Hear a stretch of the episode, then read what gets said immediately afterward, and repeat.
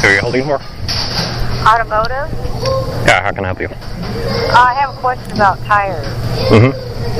Uh, wanted to know if you guys, um, I have a set of tires I need to put on my car, but I need the rim change.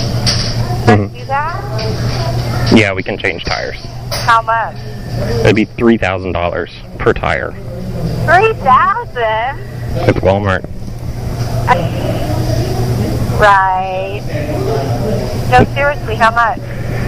Seriously, we don't sell dresses. Have your husband call in about car problems because obviously you're not qualified to uh, take care of those.